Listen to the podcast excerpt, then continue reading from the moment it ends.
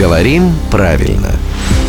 Здравствуйте, Володя. Доброе утро. У нас к вам вопрос. Вопрос касается отпуска. Отпускной же сезон тут в самом разгаре, тем более с нынешним московским летом надо куда-то лететь. Вот человек, который работает на борту самолета, он стюард или стюард? Ну, до недавнего времени там работали стюарды. А, потому что в словарях только такой вариант был еще совсем недавно. То есть с ударением на «ю». На Ю, да. Но на наших глазах происходит э, изменение нормы. А вариант стюард все больше и больше становится распространенным, и словари это фиксируют.